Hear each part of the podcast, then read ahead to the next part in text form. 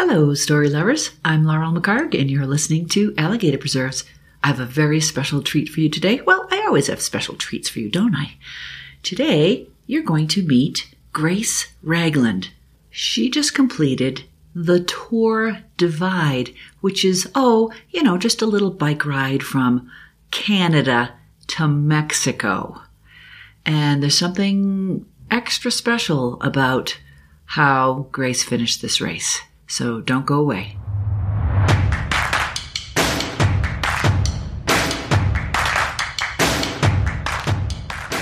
Welcome to Alligator Preserves, a weekly podcast about revealing yourself through storytelling, story reading, and story writing, but probably not story arithmetic because that's not a thing. You just might surprise yourself with the secrets you'll uncover. Welcome to Leadville, Grace Ragland, and thank you for coming for coming all the way from Alabama. That's right. Thank you, Laurel, for having me. You're welcome, and I and I have to apologize to listeners out there if you hear some heavy machinery in the background. They're still tearing up the road outside, but that's okay. We'll just it, we'll just call that ambiance, right? Right. it's it's nice to know that they're doing some road repair in Leadville. so, Grace, I got a phone call the other day from new friends I met who had done the tandem, who had, had used the tandem bike on the stage race. Dave and Jana. Dave and Jana, yeah, Zangali. And I, I interviewed them and had a lovely time with them.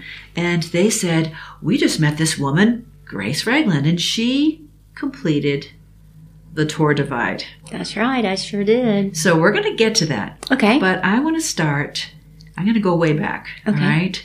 Because you have an extra special part of the story of doing the Tour Divide. oh, yeah. I sure do. And if anyone knows you, they know that you have MS. Now, I read a Denver Post article about you, and they said that you were diagnosed when you were 18 years old, just six months after your father had died. That's right. And and as most people know that know anything about MS, you don't just go to the doctor and they say, "Hey, you have MS." So my first symptoms were when I was 10 years old. Tell me what your symptoms were. My eyesight, which is classic, but I was 10 and I remember it to this day. And I was playing with my dolls and I noticed that I, if I couldn't really see all my doll. And so I covered an eye up and I couldn't see out of one eye. And I covered the other eye up and I could see out of it. So what do you do when you're 10 years old and that happens? You tell your mom? You tell your mom, exactly. So I went and told my mom, and my mother is a huge part of my story. Of course, my daddy as well, but they were super cool about it. They didn't worry me. I, I had no clue. They didn't worry me at that point. But from age 10 to 18, I, I went to so many different doctors. You name it. I went to the dentist, a neurologist, a plastic surgeon, a chiropractor. It was interesting and that's a whole different story for different reasons. Why? Because the headache, the dentist, numbness in my fingers, the chiropractor, Right. of course, the neurologist. So I didn't know that everybody else weren't going to doctors like me. They never made it a big deal. And this was how many years ago? Oh, oh, how many years? We'll do the math. 1980 Because you're 50-ish? and 50ish, let's You're 50-ish. We'll say you're 50-ish. So so when you were 10, it was a long time ago. Oh, yeah, it was a long time ago. and they didn't necessarily think of MS as something to look for with so many different symptoms, right? Well, I don't know that. That's a great question. But now the face of MS is absolutely completely different than it was at that point in time. And I'm sure at, at 10, when I had that symptom, I knew that my mom said, Gracie, we're going to take a little trip. And this is how she says it. We're going to take a little trip. We're going to go to Vanderbilt's Children's Hospital in Nashville. It was two hours away. I grew up in Chattanooga, Tennessee. She says, we're going to get you some new pajamas. And I'd always wanted feet pajamas. So I got some feet pajamas. And she said, and you're going to make a whole lot of new friends. That's how she tells me. Yeah. So it know. sounds like you're going away to camp. Yeah. So I remember going to the Vanderbilt Children's Hospital. I remember the children's ward, the floor I was on, and my room was at the very end of the hall, the whole room of sick children. And I could see the nurses station right in the center and all the different rooms. And so I did like my mama said, put my pajamas on and I start making friends. I wasn't sick, you know, I just Right. had these crazy weird symptoms. My eyesight had come back, but it definitely was an issue, but I was having headaches then. So I go into this first room and um, I had a stack of old maids, you know, cards. And I asked the little girl if she wanted to play old maids and she didn't have any hair and she was on all kinds of tubes and we played old maids and i went to the next room and we played checkers and that that child was so sick and after that i went back to my room and i told my mama i didn't want to wear my pajamas anymore Oh. because i wasn't sick and they were really were sick. sick. yeah And, and, and you were probably confused. I, I, I was scared too i'm like i didn't understand Sick kids. Mm-hmm. Yeah. I mean, I just, I remember I didn't meet everybody because I got scared. There were some in oxygen tents and Right. you know, it was Vanderbilt's Children's Hospital. Right. There were sick children, and um, and I'm on the same floor with them. But they didn't diagnose you with multiple sclerosis. They then. didn't, No. and um, at age ten's when I had my first spinal tap or lumbar puncture, Oh. had all kinds of tests, and I remember, I remember as plain as day. They did it in the room, and my mama telling me, "You're such a brave girl, and you know you you're so strong." And you know, at age ten, and what I did then, from that moment on, I've, I've always- always been strong. You know, it's just you overcome adversity. I just remember my mama telling me that, and my So daddy eight years, eight years after that, you were diagnosed. and my yes, and and uh, whole eight years. In between that is when I was going to all kinds of doctors. And my mother, my daddy died, of course, in '79, and um, I was diagnosed right after that. But he never knew I got a diagnosis with MS. And then my mama died a few years after that, like ten years after that. And I never.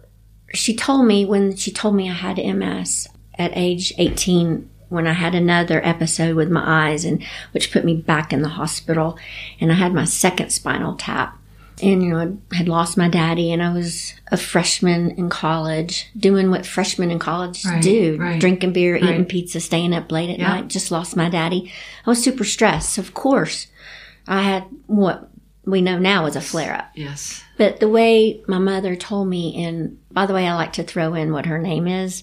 Her name was Rosemary. And so I was Rosemary's baby, but my brother used to make fun of me. You're Rosemary's baby. And it never dawned on me he was too, but so they tell my mama, Rosemary, that I have MS because it was obvious through that spinal tap. And nowadays we have so much more technology Right, to right. do. MRIs. Yeah. Right. So she waits a few days to tell me. I get out of the hospital and they give me some pills to take and, you know, how to take it. Take six for the first day, da da da. Mm-hmm. And I go, What is this, mama? And she goes, Well, that's pretty much what they give you when they don't know what's wrong with you. And it was a prednisone, a steroid. Okay, Yeah. And a few days later, she cooked me dinner and she says, after dinner, she goes, let's go into the living room. I want to talk to you about something. And she had this stack of brochures and she said, Gracie, and she pulls them out from behind her back and she puts them on the coffee table and she said, I want you to read every one of these front to back, look at the pictures and everything, and then I want you to throw them away. She said, but this is information on multiple sclerosis and you have a diagnosis now of MS. And I go, well, is that Jerry's kids? And she said, no, it's not Jerry's kids.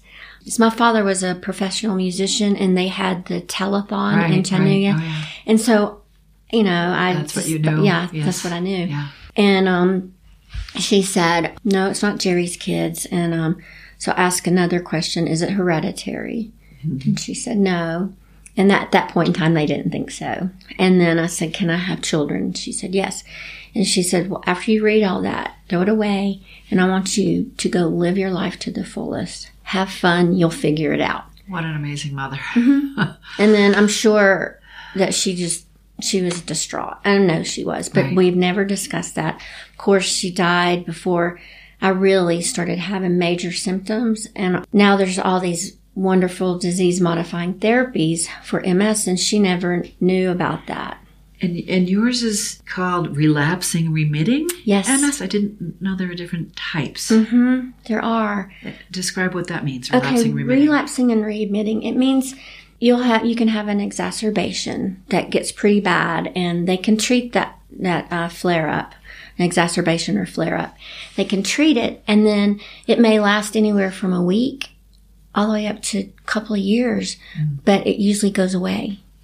I know from my symptoms that it always leaves me with one little symptom that will kind of rear its head. And learning to manage my MS over the years, I know how to manage that. And I simply rest, sleep is very important, and lack of stress. right. I've learned it the hard way. You've learned it the hard way. And so, mm-hmm. lack of stress. when did you decide to start challenging yourself physically in big ways? Well, it's kind of like life stack, you know, it adds up. And as a young girl, I've just always played, you know, I call it play. Right. and we were campers. Both my parents were school teachers. My dad was a professional musician. However, he was the band director at UTC in Chattanooga, um, University of Tennessee at Chattanooga. So we had all the holidays off and the summers off, and we would go camping. We had a little camper trailer, and that's how I grew up. And so uh, we always took my bicycle. And if I wanted to do something, build a fort or whatever, I had to try really hard to move a log or a rock or or pine needles or whatever I did to do the fort. And I just worked hard to do it. I was determined. I've always been a very, very determined person. And you never said, I don't want to do that because I have MS and that might stress me out. Oh heck no. Not once. That's a that's what I call MS, multiple excuses. no, I've never used my MS. Now I explain to people sometimes why I might have trouble finding words. That's one of the the things I must say that challenges me the worst and really is frustrating to me. And then when it gets frustrating, it gets worse. But the cognitive part, um, and I'll explain. Some days I'll just say I can't talk, and I can talk, but I make up words, or it sounds to me like I'm very simple, like a sixth grade sentence. And those with MS, we relate with each other on that. And I have this awesome coach, and we, can talk about her later, but she's been my cycling coach for 11 years now. And um, she says, Well, I speak grace. It's okay. Yes. so, And of course, as as I get older, I'm not going to say as we get older, but yes, as we get older, it's sometimes difficult to find words. So add that on top of it. it, uh, exactly. And people say that. Yeah. And I'm like, yeah, but I've been dealing with this for so long. Right. When I was in school, I want to say particularly high school, middle school, you know, nowadays they, they label you with a learning disability and you get extra time and stuff. Back then they didn't. Mm-hmm. And I was embarrassed. I thought people thought I was stupid Right. Yeah. and I would cover up things. And that was before you even knew what yeah. you had. Even before we knew what we had, I had, yeah. So in a way, getting a diagnosis of MS and learning more about it was kind of like, ah, wow, that explains that. It explains a lot, right? Mm-hmm. So before the tour divide, which we'll get to, Okay. what was your greatest physical feat? Oh my goodness gracious. I've had so many. Oh, I have to say. Well, of course, I've done the Leadville 100, but that was just part of my life sta- stack that led to me doing stage races. So talk to me a little about what you mean when you say life stack. Just lessons in life that you learn from the day you're born, not necessarily the day you're born, but experiences in life as a young girl. One in particular that really comes to my mind and went over and over in my mind on the Tour Divide was one time we were camping.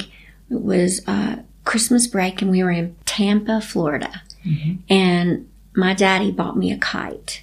It was white and this fun green.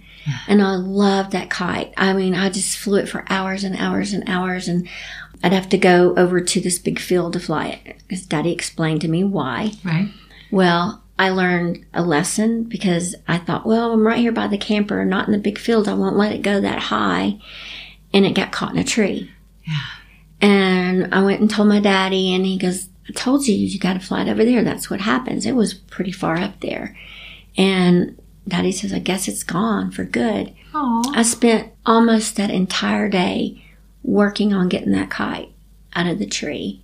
I was determined. from the from the ground. You didn't climb the tree, did you? I threw rocks.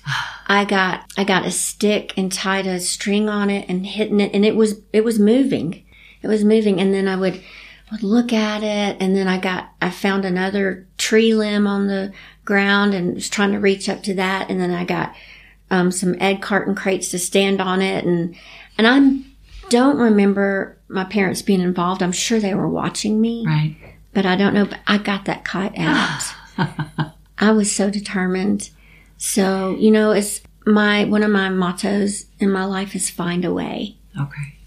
So, you heard about the LT 100, and since we're in Leadville, and I also read that you completed four of them. Was it the fourth time you did it that you got the special buckle? It was the third time was after Lifetime had bought it out, and the race was oh my gosh, it was double the size, and That was about 2011. I think, yeah, it was 11, definitely 11. And I all of a sudden had to line up where they told me to line up. And I was, I was fit and I would have, I know for sure, I have no doubt in my mind, I would have made that buckle if it hadn't been for so many people. But then How, again, how close did you get? Three minutes. Three minutes. Oh, that hurts. I was very upset about it, Oh, and that um, hurts. I really wanted to be done with that. the The Leadville 100 is um, so many people's passion, and it is not mine. It is an accomplishment, but I have to say it is not my favorite race. So, a more difficult accomplishment other than that before the tour? What would that have been? Oh gosh, the stage race. Uh, I mean, The stage race here. Uh, no, I haven't done the stage Oh, race okay. here, but I did. My first stage race I did was in the BC bike race, which is starts in British Columbia, Vancouver. yeah. Yes, British Columbia, and I did it as a team with one of my best friends, Star, who lives in Chattanooga, and we've raced together, and it was awesome. We did it as teamwork, which doing a stage race as a team is super hard because one may be better at climbing and the other one's better at descending. Um, you have to stay together, and and it's seven days and you know six to eight hours of riding. And we trained super hard for that. We stayed focused on it. Um, i'd say we trained for about four months for it. And it was a race amongst a race the logistics were insane i'm impressed they pull it off but you start in vancouver and you finish in whistler and you ride school buses you ride ferries ah. you ride your bike Wow. and then and then after the day you've raced, then you have to catch a shuttle. We stayed in motels as opposed to camp camping, and I'm so glad because that would I know my MS. I have to have rest to be successful. Yeah. So, but it was a lot of extra work doing all that, and then not one time. And this is the key to I I think to any endurance event or any event. Never say this sucks. This is hard. I can't. Never, ever, ever say it. And what your head says to you is what your body you admit responds defeat. to. hmm Yeah. So we were just, we'd go, oh my gosh, oh boy, another one. And at the very end, the very last day, we just looked at each other and said, what the hell did we just do? Oh my God, we survived it. Oh my God, that was crazy hard. we were so proud. Yeah. And then I went on to just fall in love with that. It, it's a super accomplishment to do one day, but then to do a day after day after day. How does how does that race compare with the Breck Epic, which you've done? I've done the Breck Epic too. Oh my gosh, they're different. Breck Epic is really hard because you're it's at altitude, and recovering after the Breck Epic for me is super hard. I have um, my right side is my side affected with my MS, and I have a weak right leg, but it's nice because I have a bike, and when I have to push my bike, it's kind of like a crutch. And I call my right leg my Elvis leg because it, it wobbles. so usually when I get the Elvis leg, it'll go away within, you know, an hour or so if I relax and calm down. But um, with the Breck Epic, it pretty much stays. And then I did the the full six days of the Epic, and then I did the what I think they call them the Epicurious, the three day. I did two years of the three day. And uh, I realized that that race for me, I come home and I'm I'm pretty sick with my MS, and I just I think I'm gonna have to just be satisfied with having that box checked and not doing that one again. But I've done several other stage races, but not in the altitude. But I highly recommend the Breck Epic and the and the BC. Well, all of them I've done. I just they're just fabulous. It's a great way to see an area. Uh, have you met Eldon Nelson yet? Mm, I'm not. All right, I, I did an interview of him. You, you should probably li- listen to that one. Okay. He is going to complete the Breck Epic this year, right before doing The the. LT, LT 100. Yes. Good for him. yeah. And- Let me know how that goes. Right, right, exactly. I'm, I'm looking forward to hearing how that goes as well. He has a podcast as well. I'll, Oh, I'll put some links to that Okay. to, to his podcast as well. And to my listeners out there, I hope you're enjoying my episode with Grace Ragland. And I hope you'll consider becoming a patron of Alligator Preserves. I'm a one person operation here, and your contribution will enable me to maybe buy myself a strong cup of tea each month and maybe even a gluten free brownie. Go to patreon.com slash alligator preserves to see how you can support my work. And now stay tuned as we get to what you've been waiting for. Grace is going to talk about why she had to do the tour divide. Why, after all these things that you've accomplished, why the tour divide? Well, it's really simple to me. Um, I'm going to get tearful thinking about it. I did it for those people that can't. I um, am a big advocate for the MS community, and I've seen a lot of people that can't, and they are very encouraged by me. And I don't understand stand that part. Um, I look at them and they might be in a wheelchair or walk with a cane, and I'm not. Everybody's MS is different. And then I also did it for those people that think they can't. Because, yes, you can. You can do anything you put your mind on. You just have to believe in yourself, own it, know it, do it, and find a way. And you know what? If you don't finish it, at least do the very best you can and see what that gets you. And I believe that with all my heart. And I keep telling myself, I'll know when I have to stop. And I haven't gotten to that point yet. You have a blog, I do. and it's called. What's, what's your blog? It's called Gracie Dammit. Gracie, Dammit. I wanted to ask you about that. That was my nickname when I was a little girl. My daddy was the band director. And so I had an older brother who was a lot older. And so childcare. So they would send me to band practice or whatever with my daddy. And I would be running around the band room and I'd get under him as he's directing, you know, with the baton. I'd get under him. He'd hit me in the head with, and he, Gracie, damn it. And then all the band kids would call me Gracie, damn it. Oh my god. So Gracie, damn it, has been my nickname.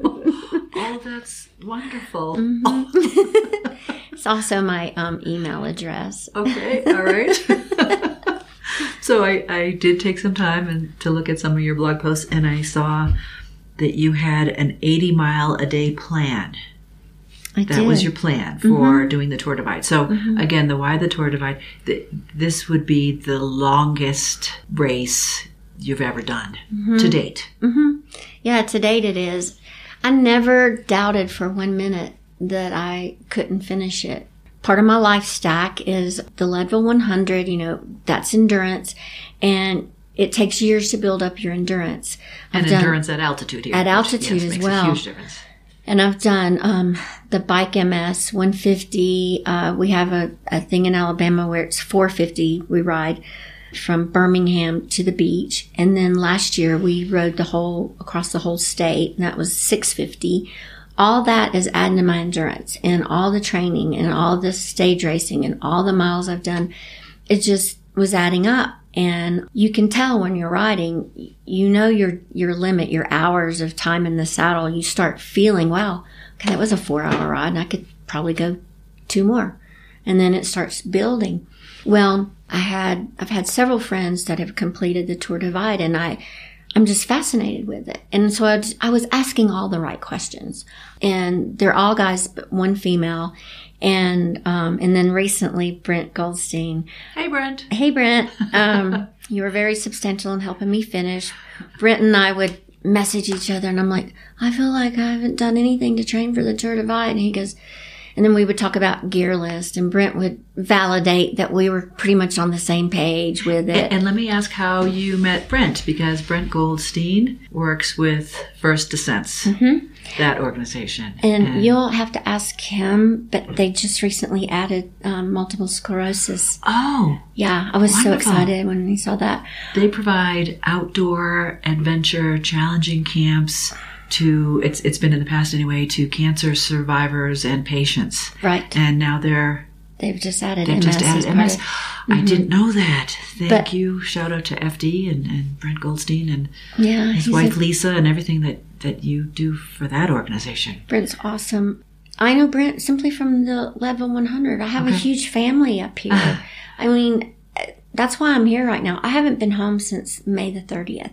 Oh. And I'm homesick, You're very homesick. very homesick. But I want to stay and see my friends. So we'll get a little bit more into your actual experience on the tour, but when you're not training, what do you do?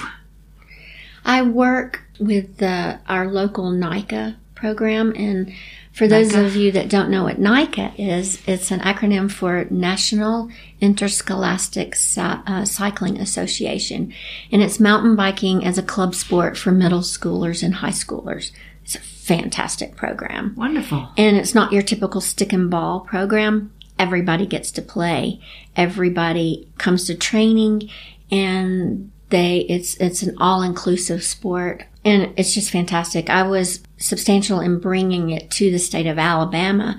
And then I personally brought it to our town of Huntsville. And it's I mean, I all I do now is just volunteer as a coach, but originally I was like being the skills coach for everybody in town and you know training the trainers and all that stuff. Now we have uh, six teams. We started out with two composite teams and now it's just it's exploded. And NICA NICA has a goal to have every state in the United States as part of the league by 2020 I don't know how where they are with that right now if anybody's listening and you're a NICA person please forgive me for not knowing those stats, but I know they just brought on three more states Florida, Indiana, and don't remember the third one, but Colorado has one. Uh, Leadville has an awesome team. And these kids can go to school on a cycling scholarship. Now, up here in Colorado, that's no big deal. Duh, y'all probably know that.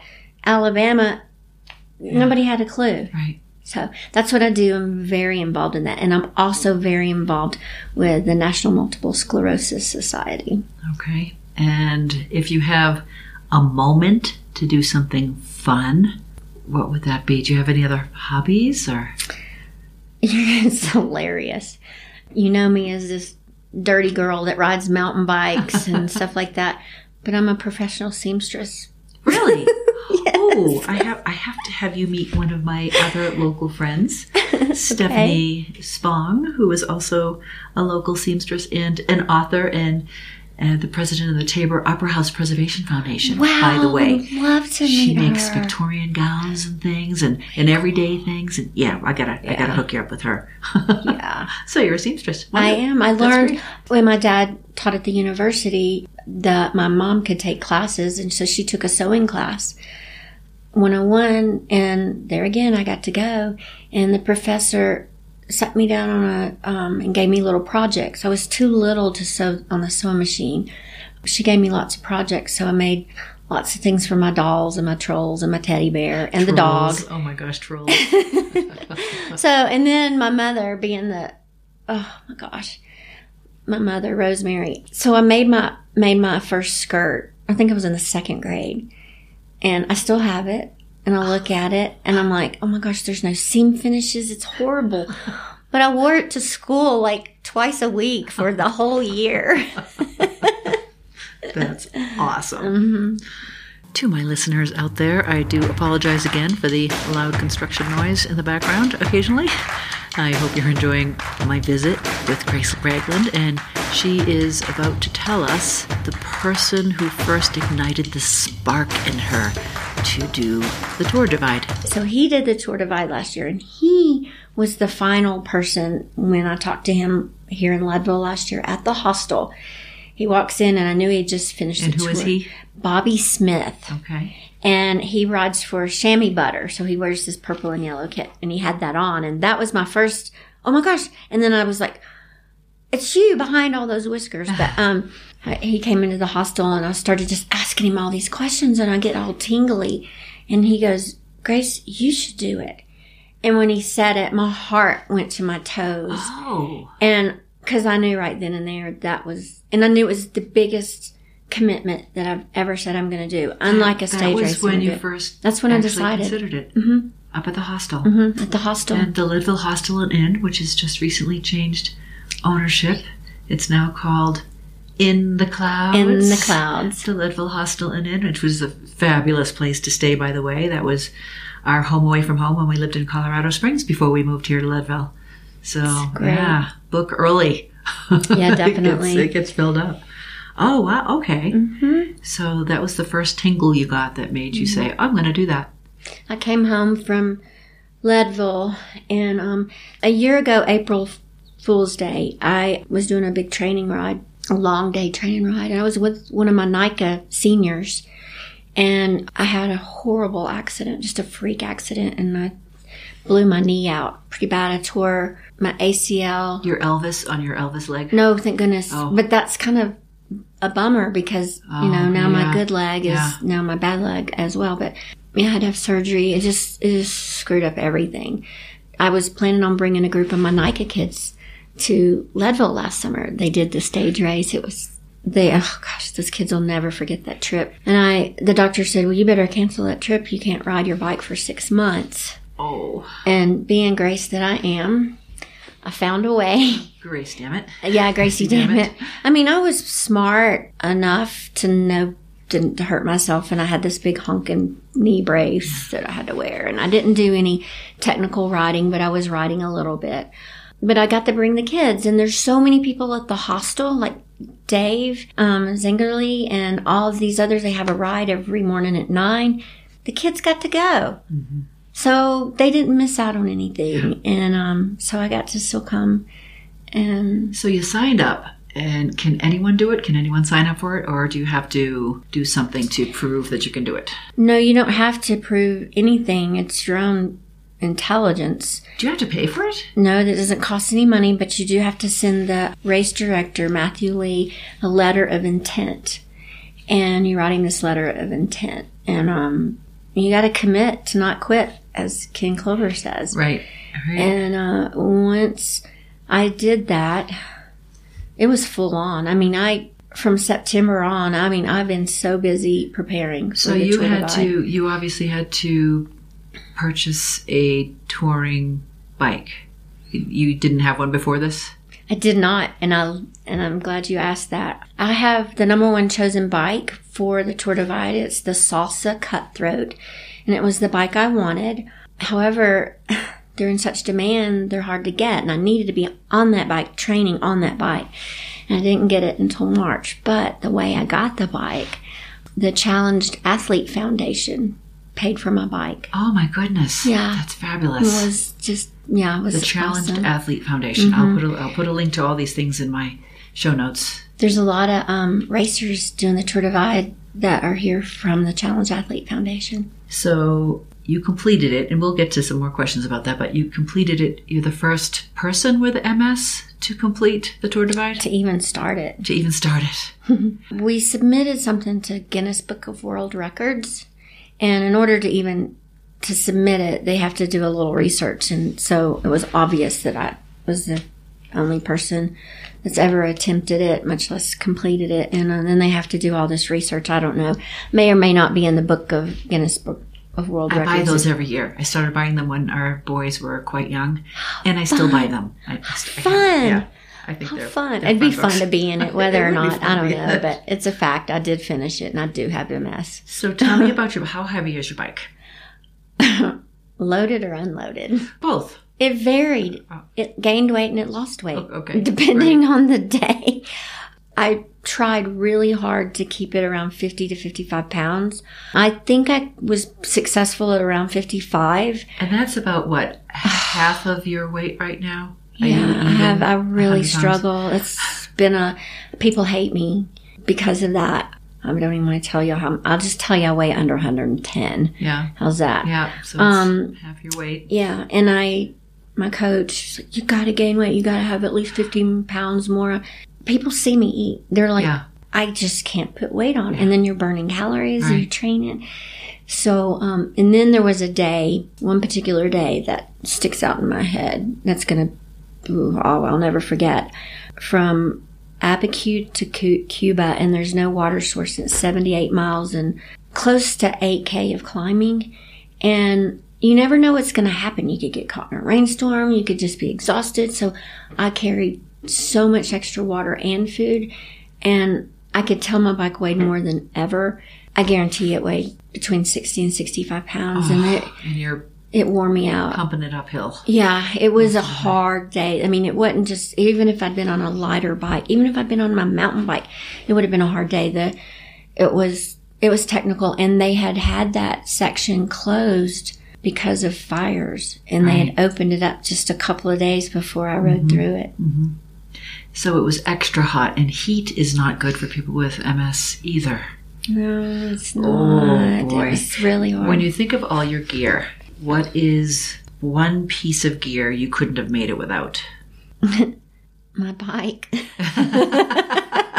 Well, in addition Okay. To that my bike. Um, extra things that you might have. oh my gosh, Like, let me go back What, what to was that. what was really really helpful? I took a couple of of what do they call them comfort items. I took a blow up pillow. I loved that little blow up pillow. It was like it weighed like two ounces. Uh-huh. A luxury item. So darn, I think my puffy hoodie. I loved my puffy hoodie. I still do, and I I had it in the perfect spot, which also leads to another funny part of my story. But it, it was my lifesaver. So a puffy hoodie. Was it cold? Did you get cold? Oh yeah. Oh my goodness. Started in Canada. And I was in wool arm warmers, wool underlayer, wool knee socks, and then you're having to climb passes. So I would have just my regular uh, wool underlayer and my jersey and my arm warmers. But then when you get to the top of the pass, then you're going to descend and it's very cold. So you're you're constantly taking on and putting off stuff. And um, the puffy hoodie, which was a microfiber, so it would get wet, but it dried quickly. And um, Was, was this a Melanzana by any chance? no, they don't make no. So along, along with that puffy pillow thing, and again, comfort. You need comfort every once in a while. Did you have any lucky charms with you? Did you wear anything that was special, or like a your lucky pair of socks or something, or I don't know.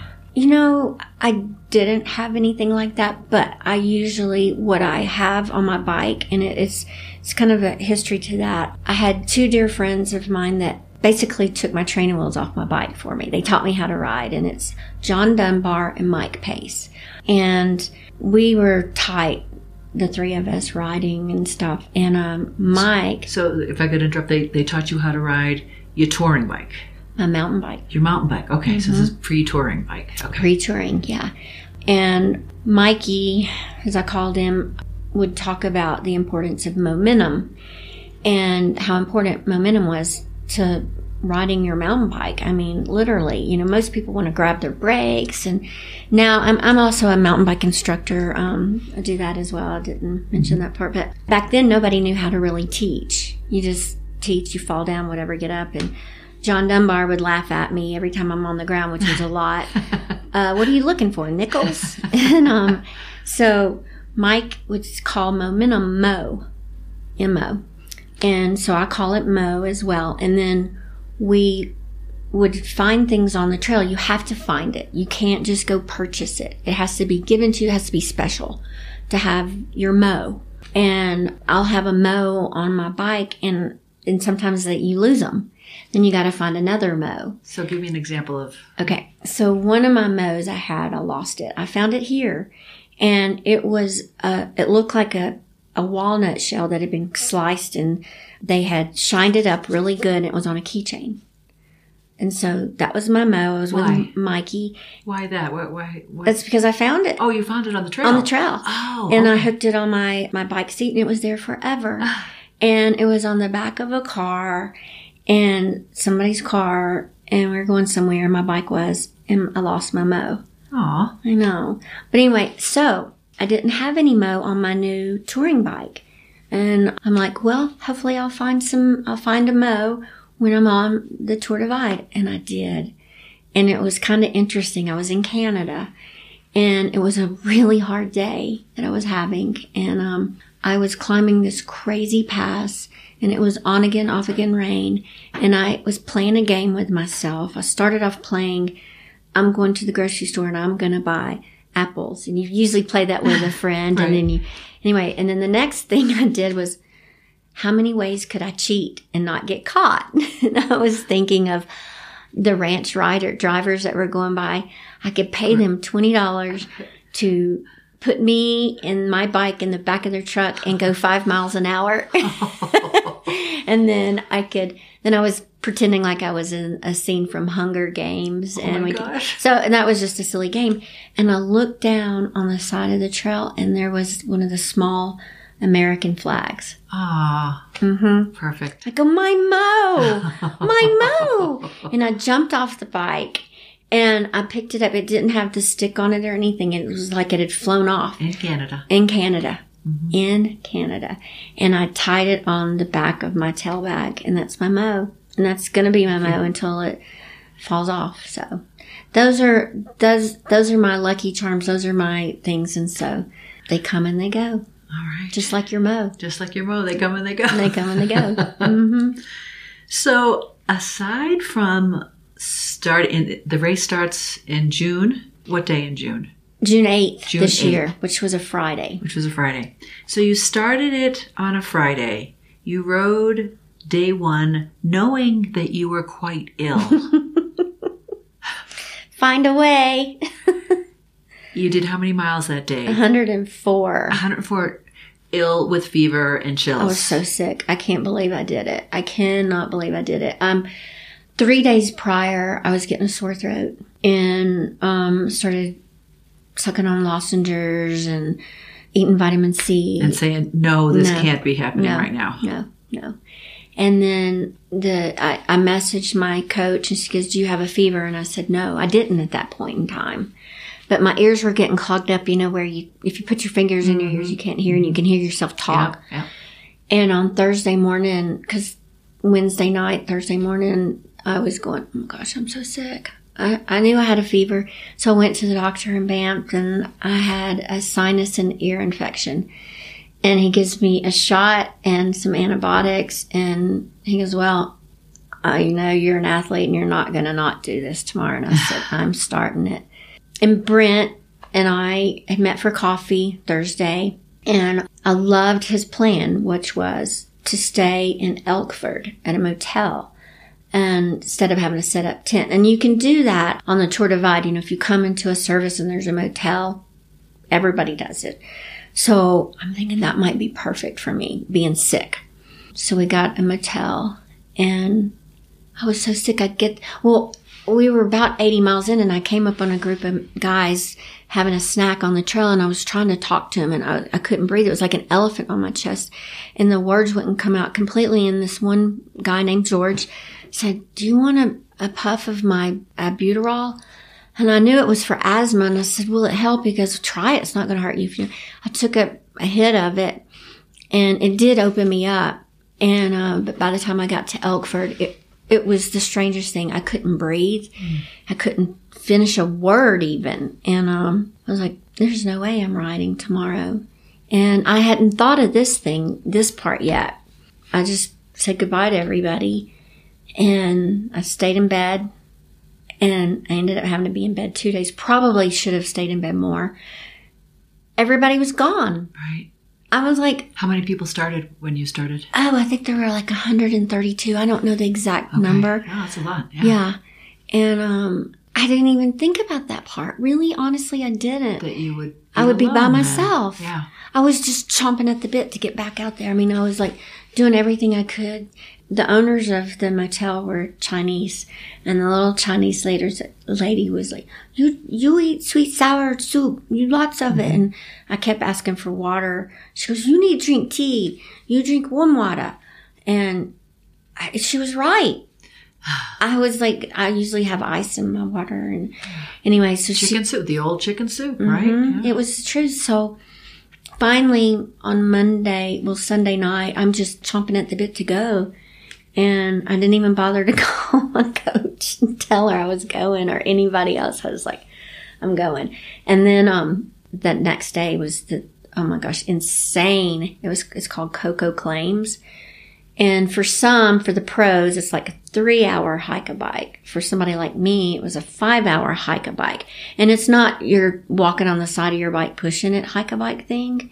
It's a scree field Oh, mixed with several avalanches that had gone over the scree field with trees. oh, that's just not right. It was like, why?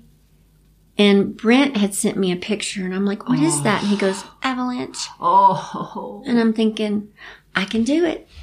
I'll do it. I was so happy.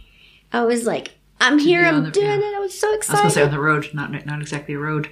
I, I came up on a, another guy, maybe a mile into it, and he had this big blue suit on. It was some kind of paper rain suit or something. I go, hey, Tour Divide rider. He turns around and he goes, oh, hey. I go, are you okay? No, not so much. I've had a bad day. And I'm like on cloud nine. I'm like manic excited to be out there. And I'm snot coming out of my nose. I sound like I've been talking like that. And I go, well, what happened? He goes, well, I, my wallet and my, my passport and all my credit cards came off. And um, he had had it tied on his Sweetroll in the front of his bike with twine. I Oh, was like, uh, you might want to think about, I don't know. did he find them? Did he go? Back He found them? them. but and, it um, lost him all that time. yeah. Yeah. So we start hiking up, going up all that. It was so hard having to pick that bike up and up and over. And then I would get up on, up on the avalanche tree and then reach down and pull my bike up. And that went on and on and on. And I'm just, I was just like, was so happy. I didn't care. I was like, this is awesome. So, so that was not your hardest day. So other than being sick, what was the hardest day of your your your goal was to finish it in how many days? Between forty between and fifty. 40 and 50. And you finished in how many days? 41. Forty-one days. Good job. I could have finished it sooner if I hadn't had If you been weren't sick, sick. yeah, yeah, yeah.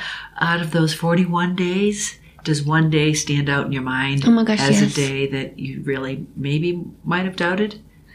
Oh yeah, it was one day I cried. Oh my gosh, this day.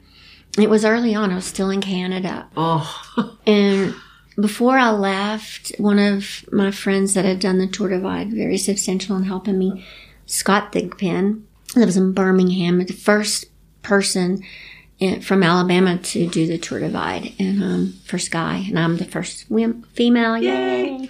And I was nervous about the bears, and um, I'm not nervous about anything. I'm not afraid to sleep by myself in the woods, or you know, animals aren't really stalking you. And but the bears were a different issue. The the grizzlies. And Scott told me, he says, you know, Grace, he says, you're really going to be fine with that if you do everything you're supposed to do. He goes, unless you're wrapped in bacon. and I just laughed, ha ha ha. Yeah, right, Scott. Well, I had gotten to Whitefish. So I was in Montana, wasn't I? Yeah, I was in Montana. Whitefish is Montana.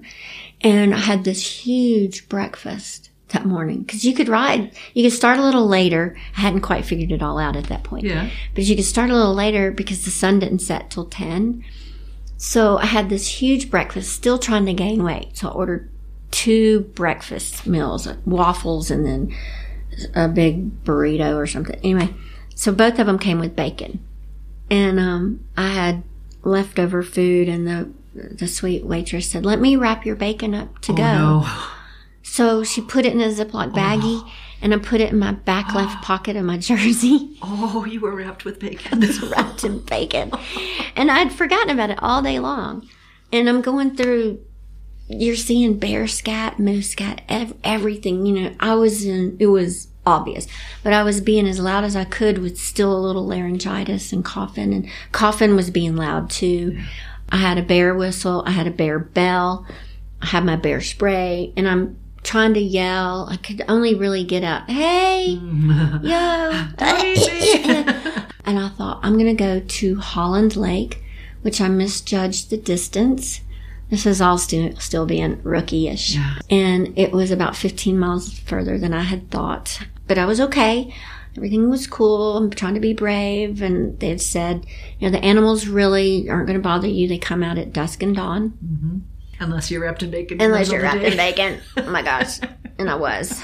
So it's starting to, the sun's starting to set. And I'm like, dang, where am I? How far, much further? But I know I was on course because my uh, Wahoo was leading me the right way. And all of a sudden, it went off the dirt road. The, the course took a hard left onto overgrown single track with downed trees, and the mosquitoes were nuts. Oh. And I turned onto that and I'm like, are you kidding? Oh my God, oh my God, oh my gosh. And then I'm thinking, just get out of here, hurry, stay loud, be loud. And then I, I heard Scott Thigpen in the back of my head go, Oh. unless you're wrapped in bacon. And that's when I realized I oh. had.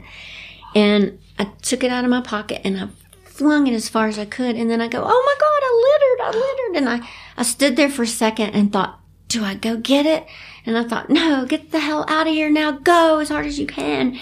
And I was, it was hilarious. Then it got dark. So you were afraid. You, I was, that's the most frightened I've been, one of the most frightened I've ever been in my entire life. And then the stress on top of stressing stressed me even more. I was like, right. "Eh." and um, I got back on the road and it was dark by now. And I was descending and the mosquitoes were hitting you like you could hear them hitting your jacket. Ew. And I had to put my sunglasses back on Oh, gross. At night. at night. And I totally had forgotten. no clear lenses. You didn't have any clear lens glasses. I had clear oh. lenses, but I wanted to get out of there. I didn't want to dig in my stuff to put them on. And I had a mosquito net too to go over my head, and I'd forgotten about that. But I got to the inn, the Holland Lake Inn, about eleven thirty, and they were booked. Oh. I just, I, I mean, what I, I looked at the guy and I just said, seriously, can I camp behind? He goes, no, Can I sleep with someone? yeah. Cause you gotta go like down further to the campground. And I, and in my head, I'm going to plan B, right. but I really didn't want to do plan B because I was so tired. I'd ridden about 114 miles Oh, and, um, I ended up having to set up tent in a windstorm and that was comical. And I started just laughing because I got shrink wrapped by my tarp and I was like, I just lied on the ground and said, you big dummy, you signed up for this. Suck it up. And I was just chuckling. I got giddy. Yeah. So I crawled in my tent. It was about 1.30 by the time I got all. Oh, I got to the campground and I, there was one person awake and it was a group campground and I said, are there bear boxes around here? I didn't want to have to set up my bear bag because that takes time. yeah. And he goes, I'm straddling my bike with my hands on the handlebar with light. He goes, uh, no, just put it in your vehicle. I went, really, dude? I just looked at him like, wow. anyway, but the next morning's when I cried. I was just exhausted. I called my coach. I was like, oh my God, that was traumatic. I was like, oh, I was wrapped in bacon. Oh, that fear. mm-hmm. Oh, so that sounds horrendous. Four out of 41 days, was there one best day? Now, my, in my mind, it would be the finish day when you finish, but I understand that that's a very anticlimactic day. You're just kind of there. You, you, you had me laughing uh, on your podcast. There, there are no blue angels flying over. There's no parade. you don't have. I was there's like no the marching tape. band. Yeah, there's no tape to, to cross. There's no timer there. You just, oh, all of a sudden you're there at the end All of a sudden you're by there. yourself and I knew that ride. was going to be the case, but I had just, I, I entertained myself a lot, just thinking silly things. So, what was the most glorious day, if I could use Oh that my word? gosh. They're kind of combined because it was the people that surprised me on the trail. You know, that was, that was epic.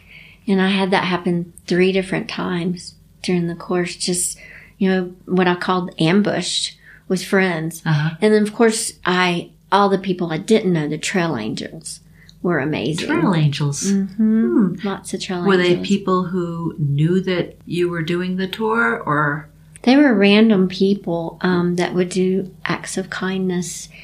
And I'm a big believer in pay it forward.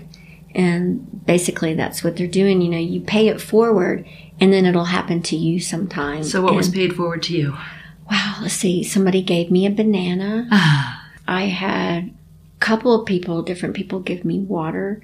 In Canada, a logger stopped and he said, You look hungry. I have homemade fried chicken and a Skor candy bar. Oh, That was, he was my first trail angel.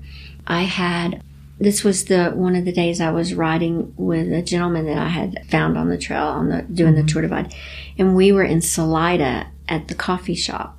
in Salida, Colorado. right down the road Colorado. from here. Yeah. and we had gotten caught in a big thunderstorm and we probably looked like something the dog brought in and we were up at the brown dog at the coffee shop and at the cash register about to give them our order and a gentleman walks up and he said i want to get their breakfast i'm paying for their breakfast oh I know. And I, I looked at him, I was like, oh my gosh, thank you. Wow. And this was the crazy thing. After he bought our breakfast, he, he sat down and was talking to us. And he was from Huntsville, Alabama, where I'm from. No way. Mm-hmm. Yeah. That is awesome. Sure. Small world, isn't Yeah. it? So it sounds like pretty much most days you found things to move you forward, to keep you going. I had lots of carrots too, what I call carrots, Yeah. things to look forward to. Each day, would you plan for where your carrot would be? Not necessarily, but you would plan you would plan to try to make it to a certain point for sure. And to me, I would ride to sleep. I'm not one of those tour divide riders that rides all night long and you just ride till you can't anymore. I rode to make sure I got sleep, at least eight hours of sleep. So What was your longest day, mileage wise? Um, I think I did a 126 mile day one day. That was from Cuba. Where did I go? I can't remember. We'll look it up. went through blog. the went through the Indian reservation. Darn, I'm sorry, I'm No, drawing that's a okay. blank right That's now. okay. It's probably in Yeah, the blog. and yeah, it would be. And then another long day was from Silver City to Antelope Wells, and I left at three in the morning, and I found that I really enjoy riding into the light mm-hmm. as opposed to riding out of it. yeah. And I'd known that from some of my other experiences, like doing double centuries. And you'd rather start early Yeah. and finish before the dark. Right. So that morning I started at 3 a.m. and it was so cool. The stars in the sky were unbelievable. But I had purchased this awesome hat thingy. It was called DaBrim, like D A capital B R I M. DaBrim. DaBrim. DaBrim. I saw I saw that on one of your episodes as well. I saw Northbounders wearing them, and I- I'm a, I'm blonde. My lips are still affected by the trip, and and heat is another issue. And I mm-hmm. knew it was going to be hot. Brent tried to talk me into doing it the day before, and I know for my success, I had gotten into Silver City around four or five that afternoon, and I needed to pack everything up and to get up early that morning to ride. It would have not been smart. It wouldn't have been a smart way for me to manage. And so I stayed an extra night, sort of half a night. And I was so anxious. I, I fell asleep finally, but I woke up about one and kind of tossed and turned. And finally, about two o'clock, I'm like, all right, get up. Let's do it. That I had gone to the bike shop the day before because my blinky wasn't working. And they had a DaBrim in there. And I'm like, that's, that's the answer. Brilliant. Perfect. Brilliant. So I had it on my head at three in the morning. And in order to look up at the stars, I was having to really bend way back. But then I saw deer. I finally got out of town and I got on um, one of the fire service roads and it was pitch black. It was so dark and I'm just thinking, I am, I'm like, I could be on Mars right now. this is so cool. And then you couldn't see that you might be descending or ascending. You just could tell by your perceived heart rate and um, exertion. That dark. It was that dark. And then the, when the sun starts coming up, it's so cool to see the sunset, sunrise. That's a bonus in it all. Nice. Yeah. What was your last day? What was your shortest distance day? I did the day after my traumatized bear wrapped in bacon day. Your crying day. I my crying day, and I was so exhausted. I slept till like nine thirty, and then I went back to the lodge and got breakfast and sat there and got on the internet and that kind of stuff. And I left about three in the afternoon, and I only rode like I think it was like thirty eight miles. I rode to off course to a little town called Seeley, mm-hmm. and on my way out. Heading out, I ran into my first Tour Divide riders. I was so excited to see them. wow. Dwayne and Zach. And I saw them and I started crying. and, and Dwayne goes, What's your name? I said, Grace. He goes, You're going to be okay. I'm like, but it was like last night I was in the, in the mosquitoes and the, and the bears. And then I didn't get in. Anyway, he goes, You're to be fine. It's okay. It's okay. And I told him where I was headed. It was Richmond Pass. Lots of snow drifts to have to hike your bike over. Single track. I love single track. I had the best day ever. But I told the, the guys, Dwayne and Zach, that I'm going over Richmond Pass and they go, by yourself today? And I thought, oh no, is that another bad decision? and I thought, you'll be fine. Just see what it is. You can handle is in my head's what I'm saying. And um, I said, yeah, I'm going to go to Seeley and I'm, there's a couple motels there. I'm going to stay there tonight. And I get up over Richmond Pass. It was raining and I had the snow. I was in my whole complete rain suit with my puffy underneath. And I had the best time. And then descending at one point, there was like, you could see a space in the trail where there was no snow, but then there would be snow. So you could ride those sections. And I was like, oh, I wonder if I could ride that next snowdrift. And I came at it full on like a oh. bull and got like three feet and fell over. And I just, I lied there in the snow and made snow angels. Oh, nice. And I was laughing, going, oh my God, it's so much fun.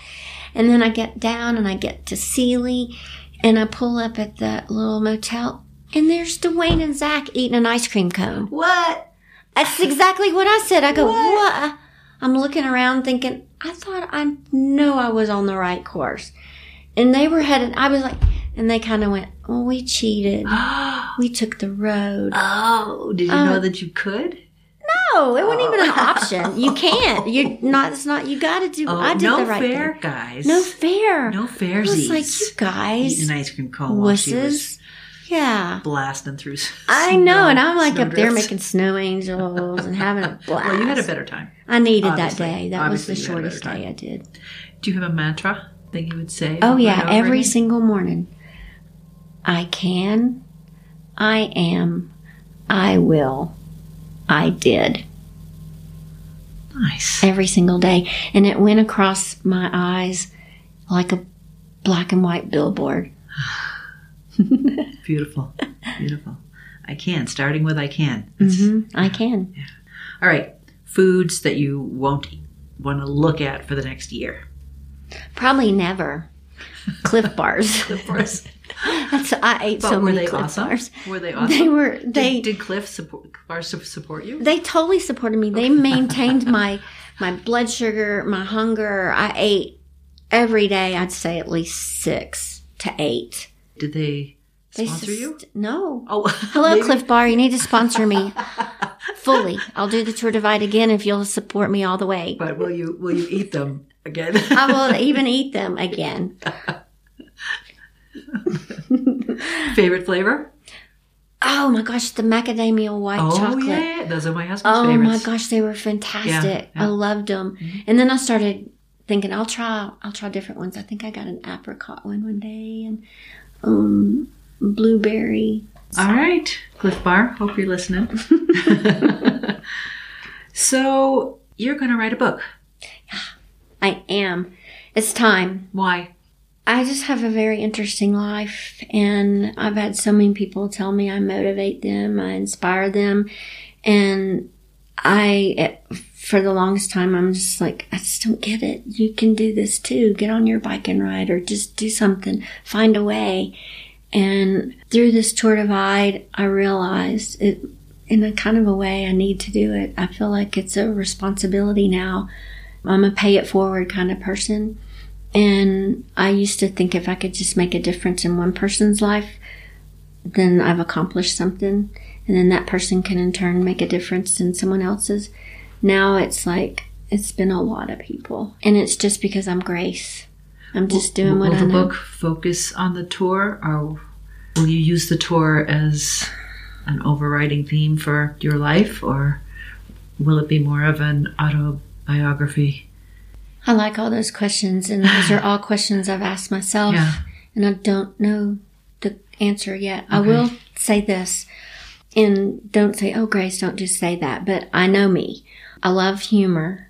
Humor gets me by. Humor helps me with all kinds of awful things. You were laughing when other people would have been crying. Yes. And I, my mother taught English too. It's like, how funny. But I don't have a clue how to write a book. I don't even know where to start. And I want I don't want to just halfway do it. I want it to be good. I want it to be good enough to be noticed. And I have another friend at home. His name is Steve Justice. I'll mention him. He used to come to my spin class 102 years ago. Sorry, Steve. Um, and Steve Justice, Steve Justice great name. and he he took his family on this summer trip in Wyoming and they rented one of those RVs rent me on the side Uh, and he wrote a blog and I didn't even it was so long ago I'd I'd heard of blogs but I read it every day and I would be barreling laughing and I'd come back and tell my spin class y'all you've got to read Steve's blog it's hysterical and um I love how he writes he's a cyclist everything he his sense of humor and the way he looks at things are similar to mine. And during the tour divide, I kept thinking if I could just get Steve. so, Steve, uh, she's asking you to ghostwrite her book. I already asked him. I've already asked him.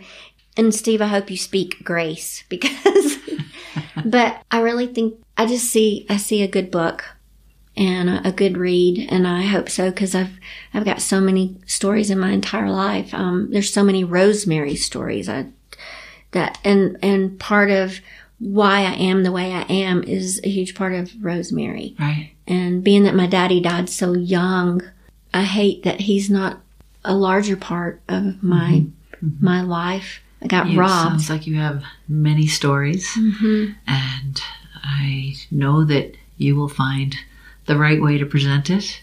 Mm-hmm. And I am amazed by your will and your guts and your determination and all those things. I and, think- and when I when I think of myself and what I've done, you make me want to do more. Thank you. I think a big part of it too is kind of being clueless, and I'm not afraid. Just look at my scars. Well, Grace Ragland, how can people find out more about you? Well, I encourage people. I like I like Facebook. I'm one of those people. I've had somebody label it Grace Book.